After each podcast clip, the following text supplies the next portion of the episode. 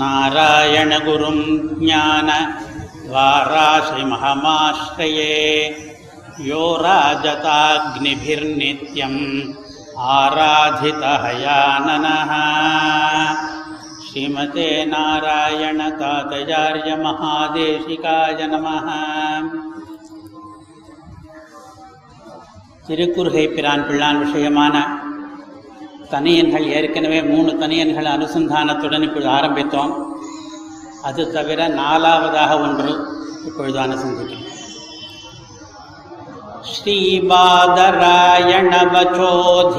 श्रीबादरायणवचोऽधिकवैभवानाम् श्रीमत्पराङ्कुशगिरामिह भाष्यकारम् श्रीशैलवंश्यकुरुकेश्वरनामभाजम् श्रीभाष्यकारमपरम् शरणं प्रपद्ये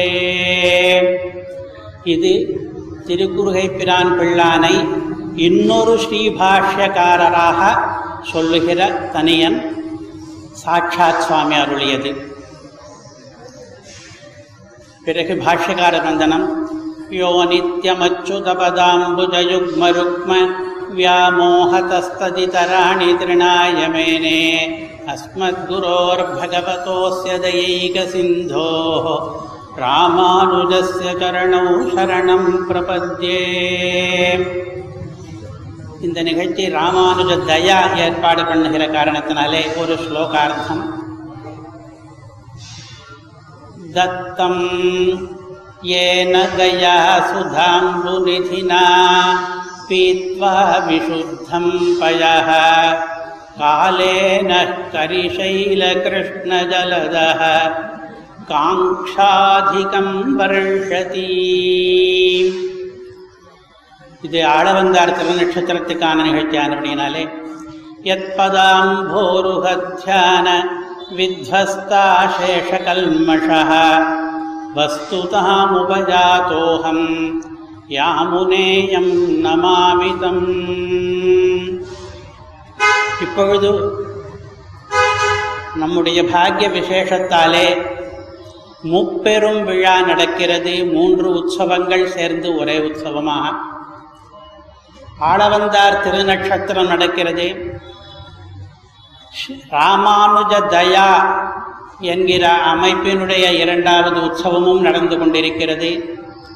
திருவாராயிரப்படி பாராயண உற்சவமும் நடக்கிறது.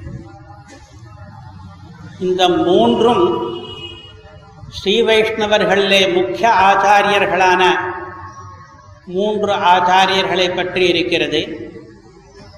இது தவிர இந்த மூன்றும் ஒரே நாளில் சேர்வதற்கு வேறு காரணமும் உண்டு. விற்த்தாந்தத்தை பார்த்தால் ஆளவந்தாருடைய மனோரதத்தை பூர்த்தி பண்ணுவதற்காக ராமானுஜர் செய்த உறுதிமொழியின்படி அதிலே ஒன்றை நிறைவேற்றுவதற்காக திருக்குறுகை பிரான் பிள்ளான் திருவாராயரப்படியை அவதரிப்பித்தார் என்பது விற்த்தாந்தம் அதனாலே ஆளவந்தார் ராமானுஜர் பிள்ளான். இந்த மூன்று பேருடைய உற்சவத்தை சேர்த்து பண்ண வேண்டும். அது இன்று நடந்து கொண்டிருக்கிறது. விற்த்தாந்தம் எப்படி போகிறது என்றால் ஸ்ரீரங்கத்திலே ஆளவந்தார் எழுந்தருளி இருக்கிறார். காஞ்சிபுரத்திலே ராமானுஜர் இளையாழ்வான் சிறுவராக இருக்கிறார். ஆளவந்தாருக்கு ராமானுஜரை அழைத்து வரச் செய்வித்து காண வேண்டும் கட்டாட்சிக்க வேண்டும் என்று அவா பெரிய நம்பிகளை அனுப்புகிறார். ராமானுஜருக்கு ஆளவந்தாரை சேவிக்க வேண்டும் என்று அவா பெரிய நம்பிகளுடன் கிளம்பி வருகிறார். ஆனால் இருவருக்கும் ஏமாற்றம் ஆச்சாரியரான ஆளவந்தாரும் தன் பிரீத்தி பாத்திரமான ராமானுஜரை காண முடியாமல் பரமபதித்து விடுகிறார். ஆச்சாரியனை காண வேண்டும் என்று பேராவலுடன் பயணம் பண்ணிக் கொண்டிருக்கும் ராமானுஜரும் அந்த ஆச்சாரியரிடம் நாலு வார்த்தை கேட்க முடியாமல் ஏமாற்றமடைகிறார். இவர் ஸ்ரீரங்கம் போய் சேரும் பொழுது கொள்ளிடக்கரையிலே ஆளவந்தார் படித்துறையிலே இருக்கிற கூட்டத்தை கண்டு என்னவென்று விசாரித்து மிகவும் துக்கத்தில் ஆழ்கிறார். ஆனால் திருமேனி சேவை மட்டும் கிடைக்கிறது. அப்பொழுது ஆச்சரியமாக மூன்று கை விரல்கள் மடங்கி இருப்பதை சேவிக்கிறார். அங்குள்ளோரிடம் விசாரிக்கிறார். இது எப்பொழுதும் இருப்பதா இப்பொழுது மட்டும் விரல்கள் மடங்கிக் கொண்டிருக்கின்றனவா என்று. அங்கிருந்த ஆளவந்தாரின் சீடர்கள் தன்னுடைய சரம தசையிலே ஆளவந்தார் சில மனோரதங்களை அபிலஷித்திருந்தார். அவை என்னென்ன என்பதற்காக விரல்களை மடக்கினார். அது மடங்கினபடியே அவருக்கு பரமபத பிராப்தி ஏற்பட்டு விட்டது என்று விஞ்ஞாபித்தார்கள். அப்பொழுது ராமானுஜர் ஒவ்வொன்றாக ஆளவந்தாருடைய பூர்த்தி ஆகாத மனோரதங்களையெல்லாம் தான் பூர்த்தி பண்ணி தருவேன் என்று சொல்ல ஒவ்வொரு மனோரதத்துக்கும் ஒரு மடங்கின விரல் நீள்கிறது. அதிலே மூன்றாவது மனோரதம் என்றைய விஷயம் நடுவிரலுக்கானது. மடங்கின நடுவிரல் எப்பொழுது நீள்கிறது என்றால் ராமானுஜர் உறுதிமொழி அளிக்கிறார் நம்மாழ்வாருடைய திருநாமத்தை ஒரு சிறுவனுக்கு இட்டு அவருடைய திருவாய்மொழிக்கு ஸ்ரீ விஷ்ணு புராண சமசங்கியாகமான அளவிலே ஒரு வியாக்கியானத்தை பண்ணுவிக்கிறேன் என்கிறார். அப்பொழுது அந்த விரலும் மூன்றாவது விரலும் நீளுகிறது. அந்த வியாக்கியானம்தான் இப்பொழுது நாம் உற்சவமாக கொண்டாடி கொண்டிருக்கும் மூன்று நாட்கள் பாராயணம் பண்ணிக் கொண்டிருக்கும் திருவாராயணப்படி என்பது. ஆகையாலே ஆளவந்தார் ராமானுஜதயா பிள்ளானின் திருவாராயிரப்படி என்ற மூன்றுக்கும் சேர்ந்து உற்சவம் பண்ணுவதுதான் யுக்தம். இத்தனை நூற்றாண்டுகளாக இப்படி சேர்ந்து மூன்றுக்கும் உற்சவம் நடந்ததோ இல்லையோ தெரியாது. ஆளவந்தாருடைய திருநட்சத்திரத்திலே திருவாராயிரப்படியை ராமானுஜ தயா என்கிற ஸ்தாபனம் ஏற்பாடு பண்ணி நடக்கிறது என்றால் அது மிகவும் அன்பர்த்தமானது விற்த்தாந்தத்துக்கு ஓட்டி வருவது. அந்த உற்சவத்திலே பங்கு பெறும் பாக்கியம் உங்களில் ஒருவனாக இருந்து பங்கு பெறும் பாக்கியம் அடியனுக்கு கிடைத்திருக்கிறது. அடியனுக்கு ஒரு தலைப்பு கொடுத்திருக்கிறார்கள். அந்த தலைப்பு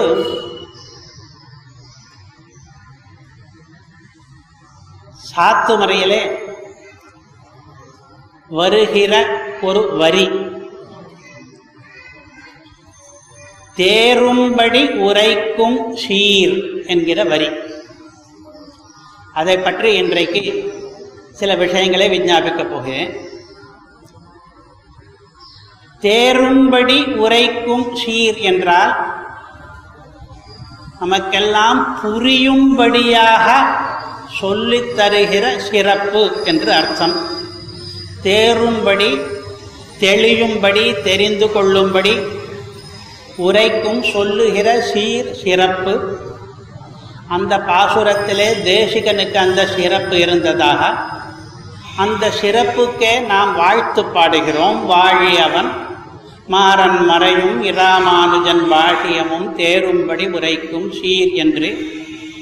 அவன் என்றால் வேதாந்த தேசிகன் மாறன் மறை என்றால் திருவாய்மொழி இராமானுஜன் பாஷ்யம் என்றால் ஸ்ரீபாஷ்யம். இந்த இரண்டையும் தேரும்படி நாமெல்லாரும் கூட புரிந்து கொள்ளும்படியாக உரைக்கிற சீர் வியாக்கியானம் பண்ணுகிற சிறப்பு. அது தேசிகனுக்கு இருந்ததே அதை நாம் வாழ்த்துகிறோம் ஒவ்வொரு நாளும் சாத்துமறையிலே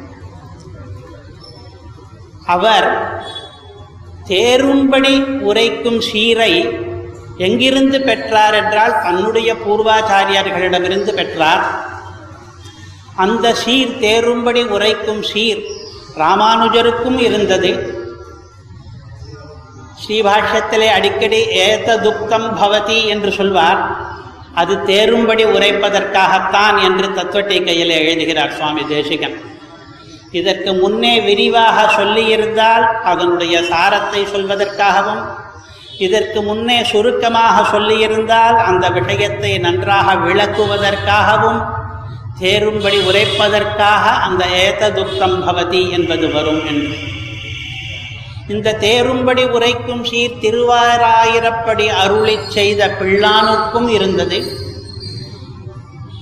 அவர்கள் மூலமாக தேரும்படி உரைக்கும் சீர் சுவாமி தேசிகனுக்கும் அதிகமாகவே வாய்த்தது. பிள்ளானுக்கு இருந்த தேரும்படி உரைக்கும் சீரை முதலிலே அனுபவிப்போம். திருவாய்மொழியிலே ஒரு பாசுரம்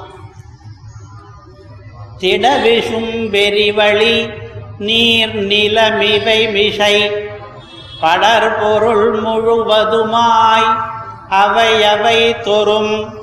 உடல் மிசை உயிரென கரந்தெங்கும் பரந்துளன். சுடர்மிகு சுருதியுள் இவையுண்டசுரனே என்று பாசுரம். இது நம் சம்பிரதாயத்துக்கு முக்கியமான பாசுரம். ஏனென்றால் நமக்கு பிரதான பிரதிதந்திரமான ஷரீராத்ம பாவத்தை இதிலே சொல்லித் தருகிறார். உடல் மிசை என ஷரீரத்திலே ஆத்மா இருப்பது போல என என்பதற்கு போல என்றும் அர்த்தம் சொல்லலாம் என்று என்றும் அர்த்தம் சொல்லலாம். சரீரத்தில் ஆத்மாவாக என்று கூட அர்த்தம் சொல்லலாம். கரந்து மறைந்து நின்று கொண்டு எங்கும் பரந்துளன் வியாபித்திருக்கிறான் என்று. இது மிகவும் முக்கியமாக இருப்பதாலே திருவாராயிரப்படியிலே இதை விளக்குவதற்கு நிறைய மேற்கோள்களை அடுக்குகிறார். உபனிஷத் வாக்கியங்களில் இருந்து ஆரம்பித்து இந்த சரீராத்ம பாவத்தை விளக்குவதற்கு.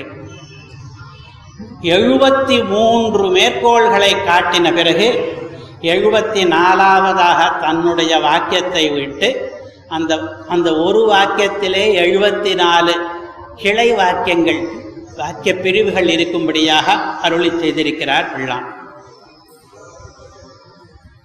என்ன தேரும்படி அவர் உரைத்திருக்கிறார் என்றால் ஆசுரத்தை சேவித்தால் நமக்கெல்லாம் சந்தேகம் வருகிறது. அடியேனுக்கு இரண்டு சந்தேகங்கள் வந்தன. ஒன்று திட விசும்பு என்கிறார். திடப்பொருள் திரவப்பொருள் வாயு பொருள் என்று நாம் கேள்விப்பட்டிருக்கிறோம். வஸ்துக்கள் மூன்று வகையாக இருக்கும். வழி என்கிற வாயு அது வேறு வகை. நீர் என்கிற ஜலம் அது திரவ வகை. பிருத்திவி என்பது திட பொருள் இது இன்றைக்கும் விஞ்ஞான பாடங்களிலே கற்றுக் கொடுக்கிறார்கள். பதார்த்தங்களை மூன்றாக பிரிக்கலாம் என்று. ஆனால் இந்த பாசுரத்திலே திட விஷும்பு எரி வழி நீர் நிலம் என்று இருக்கிறது. அந்த திட என்பதை எங்கே அன்வயிப்பது விசும்பிலே அன்வயித்தால் ஆகாசம் என்பது திடப்பொருளுக்கு உதாரணமாக இப்பொழுது காட்டுவதில்லை. எல்லாவற்றிலேயும் அன்வயிக்கலாம் பஞ்சபூதங்களிலேயும் என்றால் நீர் என்பது திரவப்பொருள் வழி என்பது வாயு பொருள் அன்வயிக்கவில்லை எதற்காக ஆழ்வார் திட என்ற பதத்தை அங்கே இட்டார் என்று ஒரு சந்தேகம் வருகிறது. பிறகு நாலாவது வரியிலே சுடர் மிகு சுருதியுள் என்று ஒரு பதம் இருக்கிறது. சுருதி என்றால் வேதம் சுடர் என்றால் தேஜஸ் ஜுவாலை பற்றி எரிகிற தீப ஜுவாலை. சுடர்மிகு சுருதி என்கிறார். இந்த வேதம் எரிகிறதா? ஜுவலிக்கிறதா அதில் தேஜஸ் பதார்த்தமா அது இதற்கு முன் பஞ்சபூதங்களே சொன்னாரே அதிலே தேஜஸ் ஒன்று சொன்னாரே அதிலே சேருமா வேதம் யோசித்து பார்த்தால் வேதம் என்பது தேஜஸிலே சேராது தமிழிலே சொன்னால் வேதம் என்பது ஒலி தேஜஸ் என்பது ஒளி வித்தியாசம் இருக்கிறது ஒளியும் ஒலியும் என்பதிலே சந்தேகம் வந்துவிட்டது சுடர் மிகு சுருதி என்று ஏன் சொன்னார் என்று? இப்பொழுது திருவாராயிரப்படியிலே நாம் தேரும்படி இந்த சந்தேகங்களை எப்படி நிவர்த்தி பண்ணுகிறார் என்று கேட்போம். சுடர் மிகு சுருதி என்கிற இடத்திலே வாக்கியம் இப்படி இடுகிறார். அபௌருஷேயமாகையாலே நிர்தோஷமாய். வேதம் என்பது எந்த புருஷனாலேயும் இயற்றப்படாதது. புருஷனாலே இயற்றப்பட்ட கிரந்தங்களுக்கு பௌருஷேய கிரந்தங்கள் என்று பெயர். புருஷனாலே இயற்றப்படாமல் தானாகவே இருக்கிற கிரந்தங்களுக்கு அபௌருஷேய கிரந்தம் என்று பெயர். அபௌருஷேதமாக ஒன்று இருந்தால் அது நிர்தோஷமாகத்தான் இருக்கும்.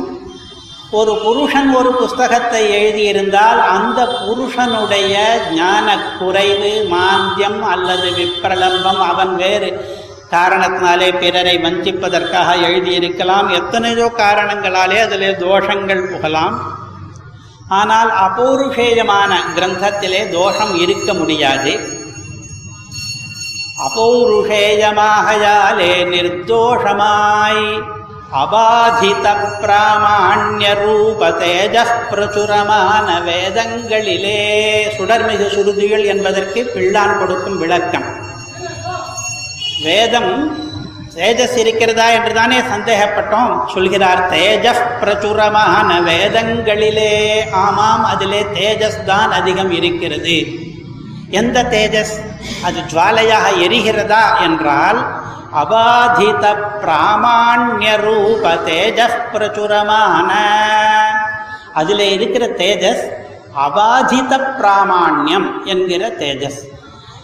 பாதகம் அடையாத பாதிக்கப்படாத சான்றாக இருப்பது என்கிற தேஜஸ்.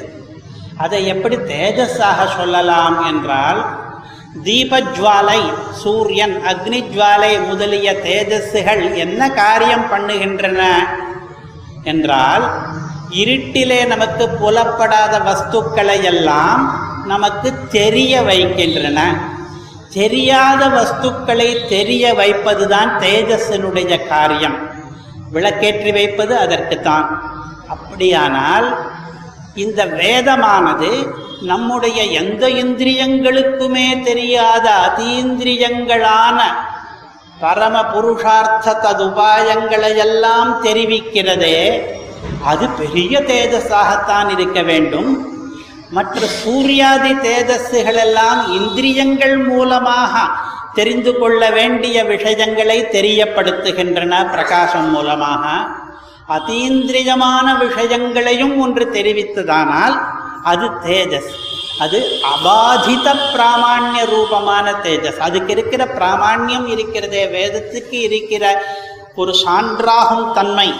அது அபாதிதம். வேறு எந்த பிரமாணத்தினாலேயும் பாதிக்க முடியாது. பிரத்யக்ஷத்தாலே பாதிக்க முடியாது ஏனென்றால் அது அதீந்திரிய வஸ்து. பிரத்யக்ஷத்தாலே பார்க்கக்கூடாத வஸ்துக்களை எல்லாம் சொல்லித் தருகிறது. அனுமானம் எல்லாம் கூட பிரத்யக்ஷாதிகளாலே உபஜீவியமாக இருக்கிறபடியாலே மற்ற பிரமாணங்களாலே பாதிக்க முடியாத ஒரு பிராமாண்யம் கொண்டதாக ஒன்று இருந்தால் அந்த பிராமான்யமே ஒரு தேஜஸ் தான் அந்த தேஜஸ்னாலே பிரச்சுரமானது வேதம் என்கிறது. அதனாலே சுடர் மிகு சுருதி என்றது சரியாயிற்று. முதலிலே திட விசும்பு என்று சொன்னாரே அதையும் இந்த பிராமான்யத்தை கொண்டுதான் சொல்லுகிறார். திட என்பது திருட என்கிற சம்ஸ்கிருத பதத்தினுடைய தமிழ் தெரிவு இந்த பஞ்சபூதங்களும் திருடமானவை. பஞ்சபூதங்களும் இந்த பிருத்திவி ஒன்றுதானே? திருடமாக தெரிகிறது. ஜலமெல்லாம் திருடமாக இல்லையே என்றால் திருடமானவை என்றால் நம்முடைய அறிவுக்கு அது திருடமானவை. அதாவது இந்திரியங்களாலேயே பார்த்துவிட முடியும். எல்லாரும் பஞ்சபூதங்கள் இருப்பதை திடமாக நம்புகிறான். இந்த பஞ்சபூதங்களை சரீரமாக கொண்டு ஒருவன் மறைந்து கொண்டிருக்கிறான் என்பதை அவ்வளவு திருடமாக அறிவதில்லை. அதனால் சொல்லுகிறார் திருடமான இந்த பஞ்சபூதங்களுக்கெல்லாம் உடல் மிசை அவையெல்லாம் சரீரமாக கொண்டு அந்த சரீரத்தின் மேலே ஒரு ஆத்மாவாக உயிரென கறந்து மறைந்து கொண்டிருக்கிறானே மறைந்து கொண்டிருக்கிற காரணத்தினாலே அவன் திடன் இல்லை இந்த ரீதியிலே. அவன் எங்கும் பரந்துளன் வியாபித்திருக்கிறான் என்று சொல்ல வந்த கருத்துக்காக திட விசும்பெரி வழி என்கிறான் திடமான எல் எல்லா ஜனங்களுக்கும் இந்திரிய விஷயமாக இருப்பதாலே எல்லாரும் திருட விஸ்வாசம் கொள்கிற பஞ்சபூதங்கள் இருக்கின்றனவே அவற்றில் கூட மறைந்திருக்கிறவன் என்று சொல்வதற்காக. இப்படி இந்த பாசுரத்திலே நமக்கு ரெண்டு சந்தேகங்கள் ஏற்பட்டதை தேரும்படி உரைக்கும் சீர் எப்படி பிள்ளானுக்கு இருக்கிறது என்று அனுபவித்தோம். இந்த தேரும்படி உரைக்கும் சீர் என்பது சுவாமி தேசிகனுக்கு மிகவும் அதிகமாகவே உண்டு. எதையும் நன்றாக புரிய வைத்து விடுவார். அதற்கு நிறைய வழிகள் எல்லாம் வைத்திருக்கிறார் அவர். அதற்காக ஒரு கற்பனையாக சுவாமி தேசிகனுடைய காலக்ஷேப கோஷ்டியை பற்றி யோசித்து பார்ப்போம். அவர் நிறைய தடவை ஸ்ரீபாஷ்யம் சாதித்திருக்கிறார். இப்பொழுது கூட ராமானுஜன் பாஷ்யமும் தேரும்படி உரைக்கும் சீர் பற்றி தான் பேசிக் கொண்டிருக்கிறோம் இருபத்தி எட்டாவது தடவை ஒரு ஜஜத்வஜ பட்டிகையாக தத்துவட்டீகை என்கிற ஒரு கிரந்தம் எழுதியிருக்கிறார். முப்பதாவது தடவை சங்கல்ப சூரியோதய நாடகம் எழுதும் பொழுது தன்னை பற்றி திரிம்ஷத்வாரம் ஸ்ராவித சாரீரக பாஷ்யா என்று பெருமைப்பட்டு சொல்லிக் கொள்கிறார். அவர் குறைந்தபட்சம் முப்பது தடவையாவது ஸ்ரீபாஷ்ய காலக்ஷேபம் சாதித்திருக்கிறார் என்று தெரிகிறது. சங்கல்ப சூரியோதய காலத்துக்கு பிறகு இருந்த ஆயுஷேஷத்தில் எத்தனை தடவை சாதித்திருப்பாரோ? ஒவ்வொரு தடவையும் பெரிய கோஷ்டியாகத்தான் இருக்கும் ஸ்ரீபாஷ்யம் கற்றுக்கொள்பவர்கள். அந்த கோஷ்டியிலே ஒரு விஷயத்தை ககனமான விஷயத்தை சாதித்து விட்டு புரிந்து விட்டதா என்று அவர் கேட்கிறார் என்று இதெல்லாம் கற்பனை தான் கோஷ்டியிலே பலவிதமான சிஷ்யர்கள் இருப்பார்கள். முதல் வரிசையிலே நாலு பேர் உட்கார்ந்து கொண்டிருக்கிறார்கள். இவர் அகில புவன ஜன்மஸ்தேம பங்காதிலீலே என்கிற வரைக்கும் அர்த்தம் சொல்லி முடித்து விட்டார். எல்லா லோகங்களுக்கும் ஜன்மஸ்திதி லயங்கள் முதலானவற்றை தன்னுடைய விளையாட்டாக பண்ணுகிற பரமபுருஷன் என்று அர்த்தம் சொல்லிவிட்டார். அவர் தமிழிலே சொல்லியிருக்க மாட்டார் என்று நினைக்கிறேன். இப்பொழுதெல்லாம் காலக்ஷேபம் தமிழிலே அர்த்தம் சொல்கிறார்கள். அவர் காலத்தில் ஒரு கால் சம்ஸ்கிருதத்திலேயே தான் சொல்லியிருப்பாரோ என்னமோ. அது இருக்கட்டும்.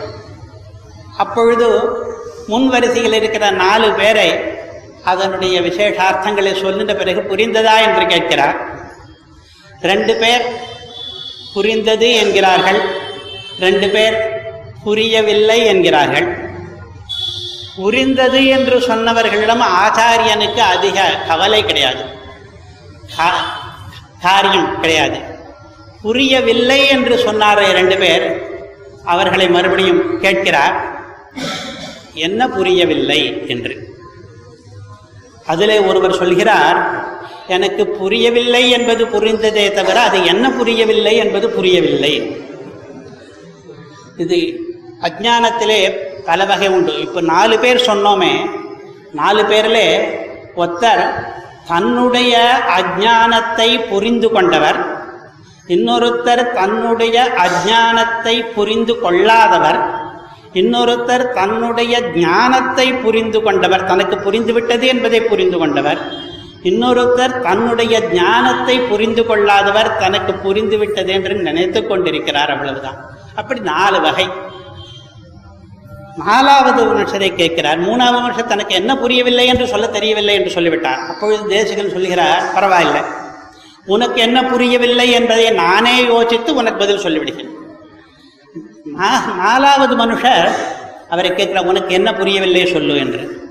அவர் மூணாவது போல் இல்லாமல் நிறைய அடுக்குகிறார் எனக்கு இது புரியவில்லை அது புரியவில்லை என்று. அகில புவன ஜன்மஸ்தேம பங்காதிலீலே என்பதற்கு இவ்விடத்திலே அர்த்தம் சாதித்தாயிற்று அகிலா என்றால் எல்லா என்று அர்த்தம் புரிந்ததே தவிர அகிலா என்பதற்கு சகலா நிகிலா என்று எத்தனையோ பரியாத பதங்கள் இருக்கும் பொழுது அகிலா என்ற பதத்தை ஏனிட்டார் என்பது புரியவில்லை. அப்புறம் ஸ்தேமா என்று ஒரு பதம் சொன்னீர்கள் அந்த பதம் எப்படி நிஷ்பன்னமாயிற்று? ஸ்தா என்கிற தாத்துவிலே இமா என்பது சேருமா? அடியன் ஏற்கனவே வியாகரணம் வாசித்திருக்கிறேன். இவ்விடத்திலேயே தேசிகன் சதுசாஸ்திரங்களையும் ஏற்கனவே இவர்களுக்கு சொல்லிக் கொடுத்திருக்கிறார். அதுக்கப்புறம் தான் ஸ்ரீபாஷம். ஸ்ரீபாஷ காலக்ஷேபம் பண்ண வேண்டும் என்றால் அதற்கு முன்னே நியாய வியாகரணாதிகளை ஒருத்தன் அபியசித்த பிறகுதான் தேசகிரிடம் காலக்ஷேபத்துக்கு வர முடியும்.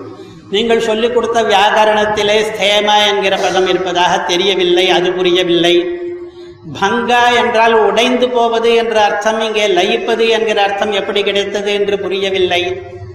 இதெல்லாம் அவனுக்கு லீலை என்று எதற்காக சொல்ல வேண்டும்? எவனாவது ஒருவன் தானே பண்ணின தானே வளர்த்த மரத்தை வெட்டிவிட்டு இது லீலை என்று சொல்வானோ அது உன்மாதமாகத்தானே இருக்கிறது பைத்தியம் பிடித்தால் மாதிரி அது ஏன் என்று புரியவில்லை. அப்படி பண் லீலை பண்ணுகிற ஒருவன் அவனை பற்றி ஸ்ரீபாஷ்யத்திலே எதுக்காக முதல் ஸ்லோகத்திலே பேச வேண்டும் என்று புரியவில்லை? ஸ்ரீபாஷ்யம்ங்கிறது உபாசன ரூபமான பக்தி யோகத்தை சொல்வதற்காகவும் சாதனம் என்ன அவிரோதம் என்ன ச- பலம் என்ன இதெல்லாம் சொல்வதற்காக வந்தது. இதிலே பகவானுடைய லீலையை பற்றி எதற்கு சொல்ல வேண்டும் என்று புரியவில்லை. எனக்கு புரியாத அம்சங்கள் நிறைய இருக்கின்றன என்று சொன்னார். அவர் புரியாததை புரிந்து கொண்டவர்.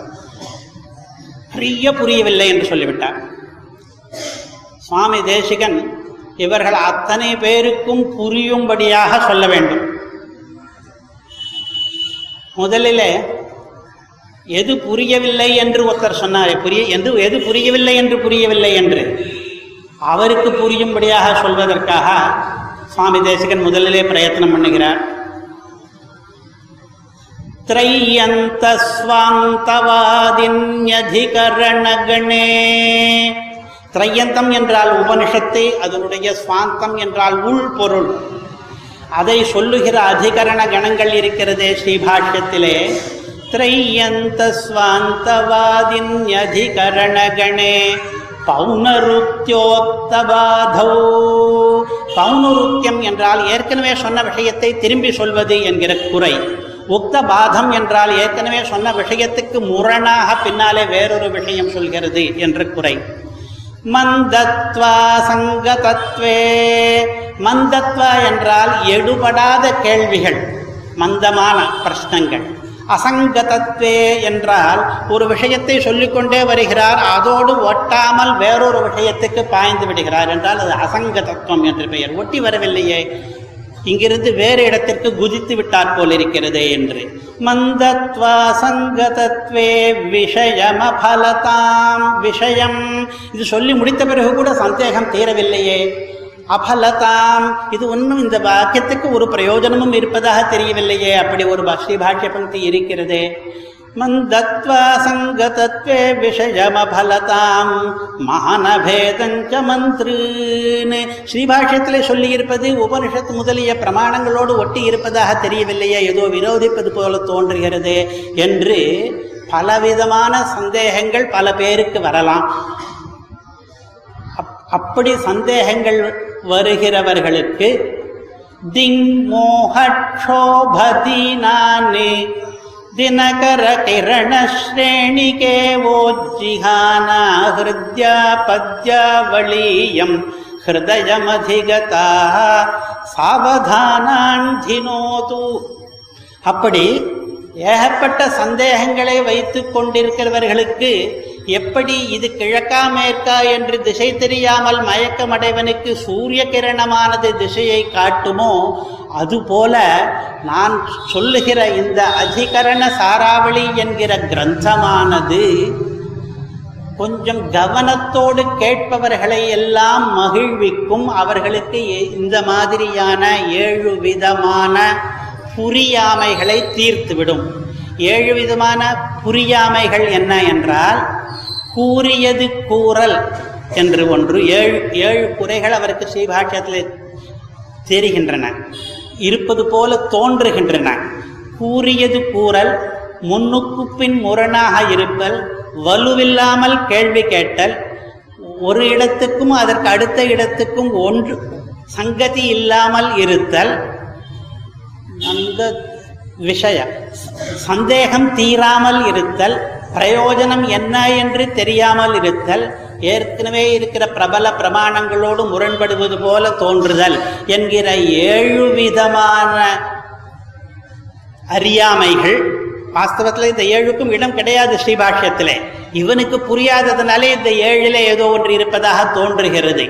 இந்த மோகங்களை எல்லாம் தீர்ப்பதற்காகவென்றே அதிகரண சாராவளி என்று ஒரு கிரந்தம் எழுதினார் அந்த கிரந்தத்தை எழுதும் பொழுது அதிலே இந்த ஸ்லோகத்திலே ஆரம்பத்திலே சொல்கிறார் இந்த ஏழு விதமான குறைகள் ஸ்ரீபாஷ்யத்திலே யாருக்காவது தோன்றினால் அவனுடைய அறியாமையினாலே அவர்கள் கவனமாக இந்த கிரந்தத்தை சேவித்தால் தேறி விடுவான் அப்படி தேரும்படி உரைக்கும் சீர் இந்த கிரந்தத்தின் மூலை மூலம் கிடைக்கிறது என்றார்.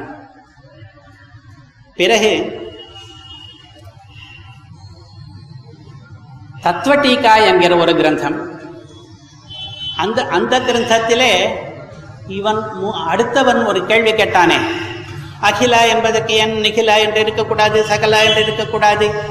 பங்க ஸ்தேமா என்பதற்கு எப்படி வியாகரணத்திலே நிஷ்பத்தி பங்கா என்பதற்கு லயம் என்று எப்படி அர்த்தம் வரும்? அதுக்கு மேலே ஆதி என்று இருக்கிறது. இந்த மூன்று தவிர வேறு ஒன்று கூட உண்டா என் உண்டா என்ன? ஆதிபதத்துக்கு என்ன அர்த்தம் என்றெல்லாம் நிறைய கேள்வி கேட்டானே. அது இந்த ஏழும் தவிர தனியாக இருக்கிறது. அந்த சந்தேகங்களை எல்லாம் தீர்ப்பதற்காக அந்த நாலாவது வியக்தியும் தே தேரும்படி உரைக்கும் சீருக்காக தத்துவ டீகை என்று அவதரித்தது. இப்படி ராமானுஜன் பாஷ்யம் தேரும்படி உரைக்கும் சீருக்காக அதிகரண சாராவளி ஒரு சாராருக்கு தத்துவ டீகை இன்னொரு சாராருக்கு சததூஷணி என்று ஒன்று இதற்கும் மேலே கேள்விகள் கேட்பவர்களுக்கு பதில் சொல்வதற்காக இப்படி பல கிரந்தங்களை இயற்றி ராமானுஜன் பாஷ்யமும் தேரும்படி உரைக்கும் சீர் என்பது சுவாமி தேசிகன் ஒருவரிடம் மட்டும்தான் உண்டு. இப்பொழுது தேரும்படி உரைக்கும் சீர் என்பதற்கு ஒரு அர்த்தப்படி பார்த்தோம். தேரும்படி என்றால் நமக்கெல்லாம் புரியும்படி உரைக்கும் வியாக்கியானம் பண்ணுகிற சீர் சிறப்பு தேசிகனுக்கு இருந்தது என்று. தேரும்படி உரைக்கும் சீர் என்பதற்கே வேறு அர்த்தம் கூட சொல்லலாம். சீர் என்றால் சிறப்பு என்று அர்த்தம் சொன்னோம். சீர் என்றால் கல்யாண குணம் என்று அர்த்தம். இப்பொழுது இங்கே அடியன் வந்த பொழுது திருவாய்மொழி ஏழாம் பத்து சேவித்துக் கொண்டிருந்தார்கள். சேவித்து முடித்தவுடனே திருவாராயிரப்படியும் சேவித்தார்கள். அங்கே சீர்கண்டு என்று ஒரு வரி வந்தது. சீர்கண்டு கல்யாண குணங்களை கண்டு கொண்டு என்று அவர் அர்த்தம் சேவித்தார் சீர் என்றால் கல்யாண குணம் என்று அர்த்தம். திருவாய்மொழி இன்னிசை நிகழ்ச்சியிலே கார் கலந்த என்று ஆரம்பிக்கிற பாட்டு ஒன்றை பாடினார். அதிலே சீர் கலந்த என்று ஒரு வரி வந்தது. அந்த சீர் கலந்த என்பதற்கு உன்னுடைய திரு கல்யாண குணங்களெல்லாம் கலந்த என்றுதான் அர்த்தம். அதை நான் சொல்லவில்லை என்றால் எதை நினைத்து நான் எப்பொழுது போதை போக்கப் போகிறேன் என்று பாசுரம் முடிகிறது. சீரொன்று தூப்புல் என்ற இடத்திலே சீர் என்றால் கல்யாண குணங்களெல்லாம் ஒன்றிய பொருந்திய தூப்புல் வெங்கடவன் என்று அர்த்தம். இங்கேயும் தேரும்படி உரைக்கும் சீர் என்கிற இடத்திலேயும் சீர் என்பதற்கு கல்யாண குணம் என்று அர்த்தம் வைத்து பார்த்தால் என்ன? தேரும்படி உரைக்கிற கல்யாண குணம் என்றால் ஒட்டவில்லையே.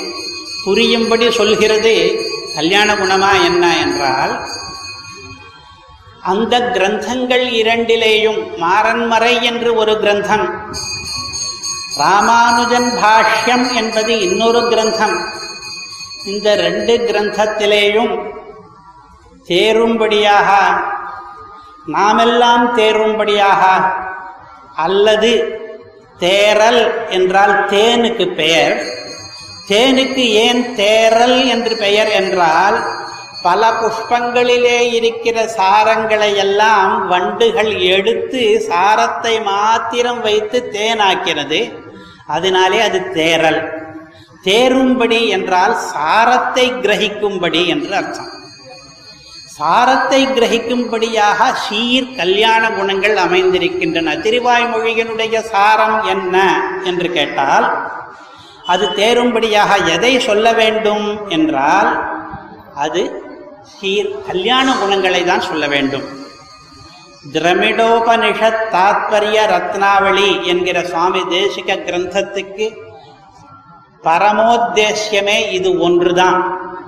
மாறன் மறையிலே சீர்கள் இருக்கின்றன பெருமாளுடைய கல்யாண குணங்கள் இருக்கின்றன அவை சாரமாக இருக்கின்றன அவற்றை சாரோத்தாரம் பண்ணி உரைக்க வேண்டும். தேரும்படி உரைக்கும் சீர் இருக்கிறதே கல்யாண குணங்கள். அந்த கல்யாண குணங்களுக்குத்தான் இங்கே வாழி வாழ்த்து பாட்டு பாடுகிறோம் பெருமாளுடைய கல்யாண குணங்களுக்கு. இதை முதலிலேயே பிரதிஜை பண்ணிக் கொள்கிறார் சுவாமி தேசிகன் இந்த தாத்பரிய ரத்னாவளியிலே என்ன நடக்கப் போகிறது என்பதை. கல்யாண குண அனுபவம் தான் நடக்கப் போகிறது. ஒவ்வொரு பாசுரத்திலிருந்தும் ஒரு திருக்குணத்தை நாம் உத்தாரம் பண்ணி அதை கோர்த்து ஒரு ரத்னாவளியாக்கி இந்த கிரந்தம் அவதரிக்கிறது.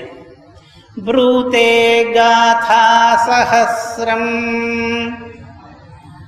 ஷட भूते ब्रूते गाता सहस्रं முரமதனகுணஸ்தோமவர்க்கம் முனீந்திரः முரமதனன் இருக்கிறானே முராரி அவனுடைய குணங்கள் என்கிற குணங்களுடைய ஸ்தோமம் இருக்கிறதே சமூகம் அதை கர்ப்பம் உள்ளடக்கி கொண்டு இருக்கிற காதா சகசிரத்தை ஆயிரம் பாசுரத்தை முனீந்திரக ப்ரூதே முனீந்திரரான ஆழ்வார் சடகோபர் சொல்லியிருக்கிறார்.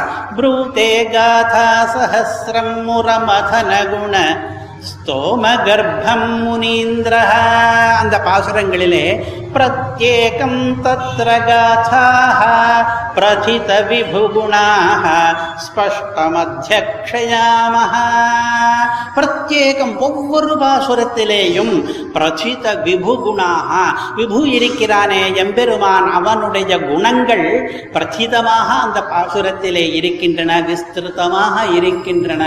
ஸ்பஷ்டமாக நாம் பார்க்க பார்க்கிறோம் ஸ்பஷ்டம் அத்தியக்ஷயாமஹ திருவாய்மொழி ஒவ்வொரு பாசுரத்திலேயும் அந்த சீர் தான் இருக்கிறது. கல்யாண குணம் தான் இருக்கிறது. தத்ர அந்த பாசுரங்களிலே அசங்கீர்ண. அச- சங்கீர்ணம்னா இறைப்பட்டு கிடைக்கிறது. அசங்கீர்ணம் என்றால் ஒன்று சேர்ந்து கிடைக்கிறது ஒருமித்து கிடைக்கிறது. तत्र सङ्कीर्णतत्तद्दशकशतगुणस्थापनौचित्ययुक्तानि ऐदम्प्रयाविरुद्धानि अगणितगुणितानि। तद्गुणान् उद्गृणीमः தத்குணான் அந்த எப்பெருமானுடைய குணங்களை உத்கிருணீமஹா இப்பொழுது நாம் பாடப் போகிறோம் திருமணோபனிஷத் தாத்பரிய ரத்னாவளியிலே. எப்படிப்பட்ட குணங்கள் என்றால் அதற்கு மூன்று விசேஷணங்களை இடுகிறார். ஐதம் பர்யா விருத்தான் ஒவ்வொரு தசகத்துக்கும் ஒரு குணம் தனியாக சொல்லிவிட்டு அந்த தசகத்துக்காக இருக்கிற குணங்களை ஸ்தாபிப்பதற்கான ஔச்சித்யம் கொண்டதாக பாசுரத்தினுடைய குணங்கள் அமையப் போகின்றன. ஒவ்வொரு திருவாய்மொழியிலும் பத்து பாசுரங்கள் இருக்கும். ஒவ்வொரு பாசுரத்திலேயும் ஒரு குணம் இருக்கும். இந்த பாசுரத்துக்கு சொன்ன குணமானது அந்த பத்து பாசுரங்களுக்கும் சேர்ந்து ஒரு குணம் சொன்னாரே அதற்கு அவிருத்தமாக அதற்கு ஒன்றிப்போவதாக இருக்கும். அப்படியாக நாம் அனுபவிக்க போகிறோம் என்று பிரதிஜை பண்ணிக் கொள்கிறார். அதனாலே தேரும்படி உரைக்கும் சீர் என்றால் தேரும்படி என்பதற்கு ஐதம்பர்யா விருத்தமாக ஸ்தாபன ஔச்சித்ய யுக்தங்களாக இருக்கும்படியாக நாம் திருக்கல்யாண குணங்களை இங்கே உரைக்கப் போகிறோம் என்று சொன்னபடியினாலே இது திரவிடோபனிஷத் தாத்பரிய ரத்னாவளியை மனதில் கொண்டு சொன்னதாக கூட சொல்லலாம். சீர் என்பதற்கு கல்யாண குணங்கள் என்று அர்த்தம். சொன்னோம் இதிலே மாறன்மறை மட்டும் சொல்லாமல் மாறன்மறையும் ராமானுஜன் பாஷ்யமும் தேரும்படி உரைக்கும் சீர் என்றிருக்கிறதே. ராமானுஜ பாஷ்யத்திலேயும் இந்த மாதிரி கல்யாண குணங்களை எடுத்து தேசிகன் தேரும்படி சொல்லி இருக்கிறாரா என்ன என்று கேட்டால் அதையும் தேசிகன் அருளுகிறார் ஒரு இடத்திலே. சித்த சாரீரகேர்த்தே சகஜ பகுகுண ஸ்ரத்தரா துப்தராஷிஹி ஷாரீரகம் என்று வேதாந்த சாஸ்திரத்துக்கு பெயர். அந்த வேதாந்தார்த்தத்திலே என்ன சித்தமாயிருக்கிறது என்றால் சகஜ பகு குணமானது ஸ்ரத்தம். அதிலே சித்தமாக இருக்கிறது. அந்த குணங்களைத்தான் நாம் மாலையாக தொடுத்து ஒரு பார்க்கடல் போலே பண்ணி இப்பொழுது அதிகரண சாராவளி என்று கொண்டு சமர்ப்பிக்கிறேன் என்கிறார். அதிகரண சாராவளிக்கு நிறைய வியாக்கியானங்கள் உண்டு. பதயோஜனா என்று ஒன்று சிந்தாமணி என்று ஒன்று பிரகாசம் என்று ஒன்று. அந்த வியாக்கியானங்களிலே சகஜ பகுகுண குணஸ்ரக்தரா என்பதற்கு மூன்று அர்த்தங்கள் எழுதியிருக்கிறார்கள். அந்த பகுகுணம்னா எந்த குணத்தை சொல்கிறார் என்று. ஒரு அர்த்தம் இந்த சாராவளி என்கிற காவியம் இருக்கிறதே இந்த காவியத்துக்கு நிறைய குணங்கள் எல்லாம் இருக்கிறது. ஒரு காவியத்துக்கு பிரசாதம் காம்பீரியம் மாதுரியம் என்று காவிய குணங்கள் பத்து அடுக்கி இருக்கிறான் தண்டி என்கிறார். தண்டி என்று ஒருவன் ஆச்சாரிய தண்டி என்று பெயர் அலங்கார சாஸ்திரம் தசகுமார சரித்தம் நிறைய சாகித்யங்கள் எல்லாம் எழுதியிருக்கிறவன். அவனை பற்றி இங்கே சொல்வது என்ன பொருத்தம் என்றால் அவன் காஞ்சிபுரத்துக்காரன் என்று சொல்கிறார்கள். ரொம்பவும் முற்பட்டவன் தேசிகன் ராமானந்தனுக்கெல்லாம் முற்பட்டவன். அவன் அவனுக்கு காஞ்சிபுரத்தின் மேலே ஒரு பட்சபாதமும் உண்டு.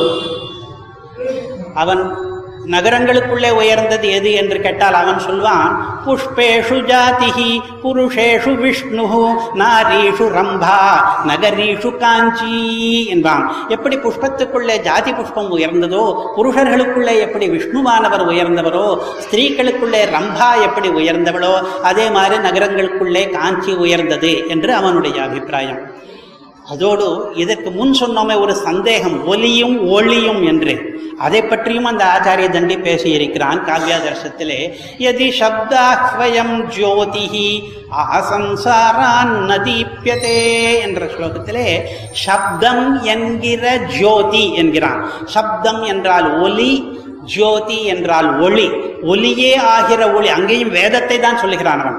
வேதம் என்கிற சப்தம் இருக்கிறது ஜோதிஷான சப்தம். அது இல்லாவிட்டால் உலகம் இரண்டு போயிருக்குமே என்று காவியாதிரத்திலே ஆரம்பிக்கிறான். அந்த ஆச்சாரிய தண்டி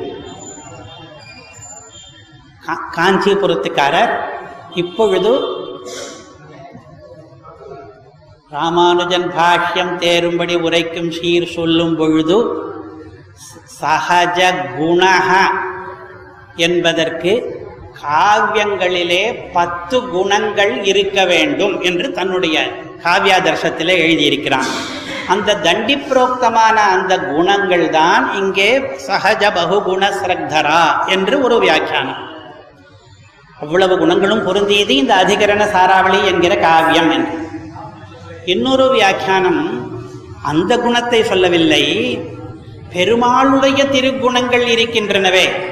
அவை சகஜமாகவும் பகுவாகவும் இருக்கின்றனவே அந்த குணங்களை எல்லாம் ஸ்ரீபாஷ்யத்திலே அனுபவித்திருக்கிறார். எந்தெந்த குணங்களை எந்தெந்த உபாசனங்களிலே உபசம்ஹரணம் பண்ண வேண்டும் என்றெல்லாம் இருக்கிறவே பெருமாளுக்கு எது நிரூபித ஸ்வரூப விசேஷங்களான குணங்கள் எது ஸ்வரூப நிரூபகங்களான தர்மங்கள் என்றெல்லாம் பாகுபடுத்தி ஸ்ரீபாஷ்யத்திலே காண்பித்திருக்கிறாரே அந்த குணங்கள் தான் சகஜ பகு குணங்கள். அவற்றையெல்லாம் தான் இந்த ஸ்ரக்தரா காண்பிக்கிறது என்று இரண்டாவது வியாக்கியானம். மூன்றாவது வியாக்கியானம் ஸ்ரக்தரா என்பது ஒரு விரத்தத்துக்கு பெயர். இப்பொழுது நாம் ஒரு ஸ்லோகம் சொன்னோமே அந்த விரத்தத்தில் ஸ்ரீமத் ஸ்ரீ சைல வம்சிய கனக குணநிதேர் நீல சூரேஹே ஏழு ஏழு ஏழு. இருபத்தி ஒன்று ஒவ்வொரு பாதத்திலும் அதுக்கு ஸ்ரக்தரா என்று பெயர் வைத்திருக்கிறார்கள். அந்த ஸ்ரக்தரா என்கிற மிகப்பெரிய விருத்தத்திலேயே இத்தனை ஸ்லோகங்களையும் சாராவளியில் இருக்கிற ஸ்லோகங்கள் ஐநூறு ஸ்லோகங்களையும் ஒரே விரத்தத்திலே எழுதியிருக்கிறார் பெரிய விரத்தத்திலே. அதனாலே அது ஸ்ரக்தரா துக்தராசி ஆகட்டும். ஆனால் ஸ்ரக்தரா என்பதை பதத்தை உடைத்தோமானால் ஸ்ரகு தரா என்று கிடைக்கிறது. ஸ்ரக்கு என்றால் மாலை என்று பெயர். தரா என்றால் மாலையை தரிக்கிறவர் இந்த சிறகு என்பது என்பதிலே தான் இந்த சகஜ பகுகுண என்பதை அன்வயிக்க வேண்டும் என்கிறது பிரகாச வியாக்கியானம். அதாவது ஒரு மாலை தொடுக்க வேண்டும் என்றால் தேசிகன் இப்பொழுது ஒரு மாலையை தொடுத்து கொண்டிருக்கிறார். என்ன மாலை? அதிகரண சாராவளி என்கிற மாலை. அதில் ஒவ்வொரு அதிகரண சாரமும் அதில் ஒவ்வொரு புஷ்பமாக வந்து கொண்டிருக்கிறது. அந்த மாலையை தொடுக்கும் பொழுது அதை நாரிலே அல்லவா தொடுக்க வேண்டும்? குணம் என்பதற்கு நூல் நார் என்கிற அர்த்தமும் உண்டு. இந்த அதிகரண சாராவளி என்பதை தொடுப்பதற்கு வேண்டியதான நிறைய நூல்களும் நார்களும் சகஜ கூடவே வந்துவிட்டன. இந்த அதிகரண சாராவளி எல்லாம் எங்கிருந்து எடுத்து சாரத்தை எடுத்துக்கொண்டிருக்கிறாரோ அங்கேயே கூடவே இருக்கிறது. இதற்கு வேண்டிய நாரெல்லாம் கூட தொடுப்பதற்கு வேண்டிய எல்லா உபகரணங்களும் ஸ்ரீபாஷ்யத்திலேயே இருக்கின்றன. அதை எடுத்து தொடுப்பது மட்டும்தான் இவர் பண்ணுகிறார் என்ற அர்த்தம் சகஜ பகுகுண சிறகு அது. நிறைய நார்கள் நூல்கள் கொண்ட மாலை அந்த மாலையை தரா தரிக்கிற துக்த ராசி இப்பொழுது பார்க்கடலாக வந்து கொண்டிருக்கிறது என்று. இப்படி தேரும்படி உரைக்கும் ஷீர் என்பதற்கு ஷீர் என்பதற்கு கல்யாண குணங்கள் என்று அர்த்தம் சொன்னாலும் திருவாய்மொழியிலே இருக்கிற கல்யாண குணங்களை எல்லாம் தொடுத்து திரமிடோபனிஷத் தாத்பரிய ரத்னாவளி என்கிற கிரந்தத்தையும் ஸ்ரீபாஷ்யத்திலே இருக்கிற கல்யாண குணங்களை எல்லாம் தொடுத்து அதிகரண சாராவளி என்கிற கிரந்தத்தையும் அவர் அருளி செய்தபடியினாலே அவன் அந்த வேதாந்த தேசிகனுடைய தேரும்படி உரைக்கும் சீர் சொல்லுகிற திருக்கல்யாண குணமானது பகவானுடைய திருக்கல்யாண குணமானது வாழி. அவற்றை நாம் வாழ்த்துகிறோம் என்று கூட அர்த்தம் சொல்லலாம். தேரும்படி உரைப்பதிலே பல வகை இருக்கிறது. புரிவது புரியும்படி சொல்வதற்கு முதலிலே உனக்கு என்ன பாஷை புரியுமோ அதிலே சொல்ல வேண்டும். ஸ்ரீபாஷ்யம் சம்ஸ்கிருதத்திலே இருக்கிறது.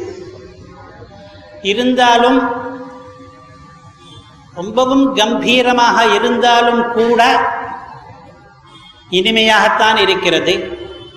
அவிஸ்திருதா சுகம்பீராக ராமானுஜமுனேர்கிரக தர்ஷயந்து பிரசாதேன ஸ்வம்பாவமகிலம் திருடம் என்று தனியனை சொல்லிவிட்டு தான் ஸ்ரீபாஷ்யத்தை சேவிக்கிறோம். அந்த சூக்திகள் அவிஸ்திருதாக அதிக விஸ்தாரம் இல்லாமல் இருக்கின்றன சுகம்பீராக மிகவும் ஆழ்ந்தவையாக இருக்கின்றன. நிறைய நாள் யோசித்தால் அதே சூக்தியிலே நிறைய கருத்துகள் கிடைக்கும் நமக்கு. அவ்வளவு கம்பீரமாக இருக்கின்றன. ஆனால் பிரசாதம் என்பதும் அதிலே இருக்கிறது. நாம் நம்முடைய பக்தியாலே அந்த சூக்தியையும் அந்த சூக்திகிருத்தான பாஷ்யக்காரரையும் சேவித்து அவருடைய பிரசாதம் பாஷ்யக்காரருடைய பிரசாதம் என்றால் அவருடைய அனுகிரகம் என்ற அர்த்தம் சூக்தியினுடைய பிரசாதம் என்றால் சூக்தியினுடைய தெளிவு என்ற அர்த்தம். இந்த பாஷ்யக்காரருடைய பிரசாதத்தையும் சூக்தியினுடைய பிரசாதத்தையும் வேண்டி இந்த ஸ்லோகத்தை அனுசந்தித்து விட்டு பிறகு சொல்கிற வழக்கம். எத்தனையோ வேதாந்த கிரந்தங்கள் இருக்கின்றன மதாந்தரங்களிலேயும் அவை தர்க்க ஜட்டிலமாக சில இருக்கும். சில புரியாது. புரியாது என்றால் எவ்வளவு புரியாது என்றால் பரமாச்சாரியர் ஒரு மதத்தை ஸ்தாபனம் பண்ணியிருப்பார். ஒரு விதமான அத்வைதம். அதற்கு வியாக்கியானம் எழுத வந்தவர் இவர் வேறொரு விதமான அத்வைத்தத்தை எழுதி கொண்டு போவார். அதற்கு வியாக்கியானம் ஒருவர் எழுதுகிறார் அவருடைய அத்வைத்தம் அது வேற விதமாக இருக்கும். அத்வைத்தத்திலேயே கருத்துகள் வேறுபாடுகள். ஏன் என்றால் அவர்களுக்கெல்லாம் ஒரு கொள்கை சில பேருக்கு நம்முடைய சம்பிரதாயத்தில் அது கிடையாது. வேதாந்தம் என்றால் சுலபத்திலே புரிய வைக்க கூடாது என்று. புரியாவிட்டால்தான் வேதாந்தம் என்று பலர் பலர் ஜனங்களெல்லாம் நம்பும்படி கஷ்டமா கஷ்டப்படுத்துவது. ஆனால் நம்முடைய சம்பிரதாயத்திலே ராமானுஜன் பாஷ்யமும் தேரும்படி உரைக்கும் ஷீர். அது அவிஸ்திரும சுகம்பீரமான ராமானுஜ பாஷ்யமாயிருந்தால் கூட அதையும் புரிய வைத்து விடுகிறேன் என்று உரைக்கிற ஷீர் இவருக்கு இருக்கிறது.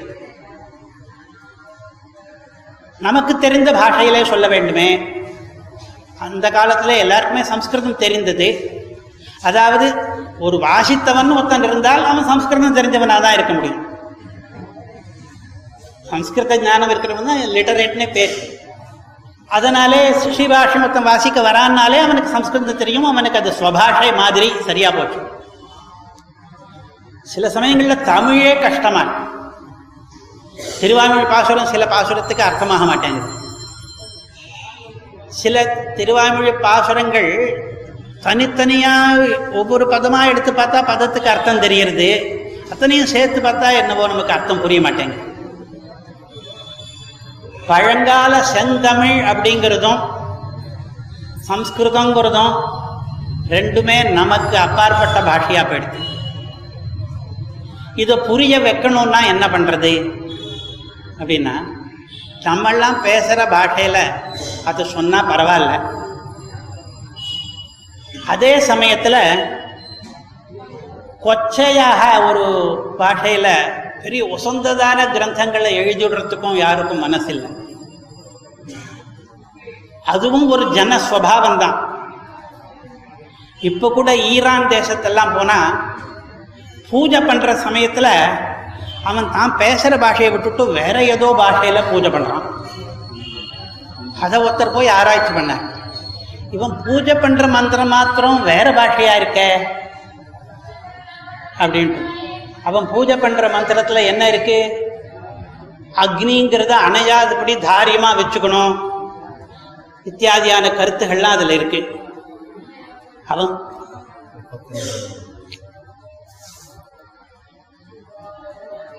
அதை ஒருத்தர் ஆராய்ச்சி பண்ணினார். வின்டர் நீட்ஸ்னு பேரு ஜெர்மன்காரர்.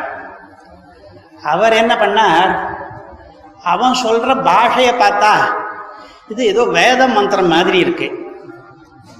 அது தவிர அவன் பாஷையில் சொல்ற கருத்துக்களை பார்த்தா அக்னியை உபாசிக்கணுங்கிறான். அவன் சொல்ற தேவதைகள் பார்த்தா மித்ரன் ஒரு தேவதை வருணன் ஒரு தேவதை அப்படிங்கிறான். அங்க இப்போ அவ வச்சுருக்கிற தேவதைகள் அதுவா இல்லை. அவன் சொல்ற மந்திரத்துல மாத்திரம் அந்த தேவதை வருது. இதெல்லாம் பார்த்தா அவருக்கு என்ன தோணித்தான் அந்த ஜெர்மன்காரருக்கு? இந்த வேதமே அந்த பூமியில தான் அவதரிச்சிருக்கணும். அங்கேருந்து எல் சில பேர் பிராமணாலாம் இங்கே வந்திருப்பா போல இருக்கு. மேற்கேந்து கிழக்க நோக்கி அப்படின்னு ஒரு தேரி எழுதி விட்டான் அதுக்கப்புறம் அதுக்கு மேலே சில பேர் இன்னும் ஆராய்ச்சியெல்லாம் பண்ணியிருக்காங்க வங்கா வங்காள சேர்ந்தவ சில பண்டிதாள்லாம் அந்த பாஷையை போய் ஆராய்ஞ்சிருக்கான் அவள் இன்னும் பூர்ணமாக ஆராய்ச்சி பண்ணி என்ன சொல்கிறா அது வெறும் பிராகிருத பாஷை மாதிரி இருக்குது சம்ஸ்கிருதத்தில் சப்தா அப்படின்னா அவன் அந்த ஈரான் தேசத்தில் ஹப்தா அப்படிங்கிறான். பிராகிருதத்துலேயும் அப்படிதான். அதே மாதிரி குதிரைக்கு அக்னிக்கு அதுக்கெல்லாம் அவன் சொல்கிற பேர் எல்லாம் நம்ம பிராகிருத பாஷை மாதிரி இருக்கு. ஆனால் ஒன்றும் அவன் வந்து பூஜைக்கு இருக்கிற பாஷை மாத்திரம் அதுதான் இருக்கணும் அப்படிங்கிறான். தாங்க பேசுகிற பாஷை வேறையா இருக்கு. அது என்ன சைக்காலஜி அப்படின்னா தெய்வம்ங்கிறது நம்மள ஒன்னா நினைச்சுட்டோம்னா சரியா? பக்தி வராது. தெய்வம்ங்கிறது நம்மளாம் அதீதமா அது வேற ஏதோ ஒன்றும் அதுக்கு நம்ம பூஜை பண்றதுக்கு நமக்கு தெரியாத பாஷை இருந்தாலும் அர்த்தம் புரியாட்டாலும் போறது. அதே வச்சுட்டு இருப்போம். நம்ம முன்னோர்கள்லாம் என்ன பாஷையில பூஜை பண்ணாலோ அதுலயே பண்ணுப்போம் அப்படின்னு நம்ம இன்னும் வச்சுட்டு இருக்கோம். அதே கருத்து நம்மளுக்கும் இல்லாம இல்லை. ரொம்ப நம்ம பேச்சு நடக்கல இருக்கிற அதே வார்த்தையை போட்டுட்டு திருவாராசனத்துக்கெல்லாம் வச்சுக்கிறது நமக்கும் தான் பிடிக்கல. அதுக்காக தான் சம்ஸ்கிருதத்திலேயே இருக்கட்டும் அப்படின்னு வச்சுட்டோம். ஆனால் இந்த புனிதத்தன்மையும் கெட்டு போகாமல் நமக்கும் புரியும்படியா ஏதாவது பண்ண முடியுமா அப்படின்னு யோசித்தார். நாசமுனிகள் காலத்திலேருந்தே ஜனங்களுக்கு பொது ஜனங்களுக்கு இந்த சம்பிரதாய ருச்சி ஏற்படுறதுக்கு ஏதாவது ஒரு புரட்சிகரமாக பண்ணணுங்கிற எண்ணம் உண்டு. அதனால தான் நாகமுனிகள் திவ்ய பிரபந்தத்தை சாட்சாத்தரித்து அதுக்கு சங்கீதத்தை சேர்த்து அபிநயத்தோடு கூட அரையர்கள் இருவருக்கு சொல்லிக் கொடுத்தோ அதை பிரச்சாரம் பண்ணினால் ஜனங்களுக்கெல்லாம் புரியும் என்றது அதே கருத்தோடு தான் ஸ்ரீபாஷ்யக்காரரும் நாமெல்லாம் பேசுகிற பாஷையில சம்ஸ்கிருதத்தையும் தமிழையும் கலந்து பேசிக்கொண்டிருக்கிறோம். சம்ஸ்கிருதத்தையும் தமிழையும் கலந்து மணிப்பிரவாளம் என்கிற ஒரு பாஷையை வைத்து அதிலே இந்த ஆழ்வாருடைய கருத்துகளை விளக்கினால் இன்னும் நிறைய பேருக்கு போய் சேரும் என்று பிரான் பிள்ளானை கூப்பிட்டு நீ திருவாய்மொழிக்கு மணிப்பிரவாளத்திலே ஒரு வியாக்கியானம் எழுது என்று நியமித்தார். இத்தனை பேர் இருக்கும் பொழுது ஏன் திருக்குறுகை பிரான் பிள்ளானை அவர் நியமித்தார் என்றால் அதற்கு ஐந்து காரணங்கள் சொல்கிறார்கள். முதல் காரணம் மூல கிரந்தமான திருவாய்மொழியை சாட்சாத்கரித்து இந்த பூலோகத்துக்கு வெளியிட்டவரான நாதமுனிகளுடைய வம்சத்திலே இருக்கிறார் அவர். அதனாலே அவரே தகுந்தவர் என்பது. இரண்டாவது காரணம் தன்னுடைய ஆச்சாரிய புத்திரனாக இருக்கிறார். திருமலை நம்பி இவருக்கு ஆச்சாரியன் ஆச்சாரிய புத்திரன் என்கிற பகுமானம் என்பது இரண்டாவது காரணம். மூன்றாவது காரணம் தன்னுடைய சிஷ்யனாக இருக்கிறான் என்பது. நான்காவது காரணம் தனக்கு மிகவும் பிரியதமனாக இருக்கிறான். எப்படியானால் சமுத்திரம் சந்திரனை கண்டு பூரிக்குமோ அதே மாதிரி இந்த பிள்ளானை கண்டால் ராமானுஜர் பூரிப்பாராம் அவருடைய தனியனே அப்படிதான் சொல்கிறது. விக்யாதோ யதி சார்வபௌம ஜலதேகே சந்திரோபமத்வேன என்று இப்படி பிரீத்தி பாத்திரமாக இருக்கிறார். கடைசியாக ஐந்தாவது காரணம் இது முகம் முக்கியமான காரணம். தன்னை ஒக்க சார்வஜம் கொண்டிருக்கிறார். தான் எப்படி எல்லா சாஸ்திரங்களையும் தெரிந்திருக்கிறாரோ ராமானுஜர் அதை போல சகல சாஸ்திர சர்வஜராக இவர் இருக்கிறார். இந்த ஐந்து காரணங்களாலே பிள்ளானை நியமித்தார். திருவாராயிரப்படி செய்தருள வேண்டும் என்று அவர் மணிப்பிரவாளத்திலே அதை பண்ணினார். உயர்வர உயர்நலம் உடையவன் எவனவன் என்று ஆயிரம் பாசுரங்கள் சொல்லும் பொழுது கூட நமக்கு புரியாத கருத்துகள் எல்லாம் அந்த மணிப்பிரவாள பாஷையிலே சொல்லும் பொழுது புரிவதற்கான வாய்ப்புகள் அதிகம். அதனாலே அவர் ஆரம்பித்தார். அப்ராகார் அப்ராகிருத சாதாரண திவ்ய ரூபூஷணாயுத மகிஷி பரிஜன ஸ்தான விசிஷ்டனாய் நிகில ஜகதுதய விபவாதி லீலனாயிருந்த பரமபுருஷனை உள்ளபடியே ஆழ்வார் தாம் தம்முடைய திருவுள்ளத்தாலே அனுபவித்து அவ் அனுபவஜனிதமான நிரவதிக பிரீத்தியாலே அவனை அனுபவித்தபடியே பேசுகிறார் என்று திருவாய்மொழிக்கு அவதாரி கேட்டார். இப்படி சொன்னால் நமக்கெல்லாம் புரிகிறது ஆழ்வார் பெருமாளுடைய கல்யாண குணங்களை எல்லாம் அனுபவித்தார் தாம் அனுபவித்தபடியே நம்மிடம் பேசுகிறார் அதுதான் இந்த திருவாராயிரப்படி என்று. இந்த ரீதியிலே மணிப்பிரவாள பாஷையிலே சொல்லிவிட்டால் இன்னும் அதிக பேரை அது சென்று அடையும் என்பதாலே தேரும்படி உரைக்கும் சீருக்கு இது முக்கிய அம்சமாக எடுத்துக்கொண்டார் எந்த பாஷையிலே சொல்ல வேண்டும் என்பது. அது ஆரம்பித்து இப்பொழுது மணிப்பிரவாள கிரந்தங்கள் நூற்று கணக்கிலே இருக்கின்றன. ஆனால் உலகத்திலே முதல் முதல் மணிப்பிரவாள கிரந்தம் என்பது திருக்குறுகை பிரான் பிள்ளானின் திருவாராயிரப்படிதான். அதற்கு முன்பும் இந்த பாட்டியலே கிரந்தம் கிடையாது.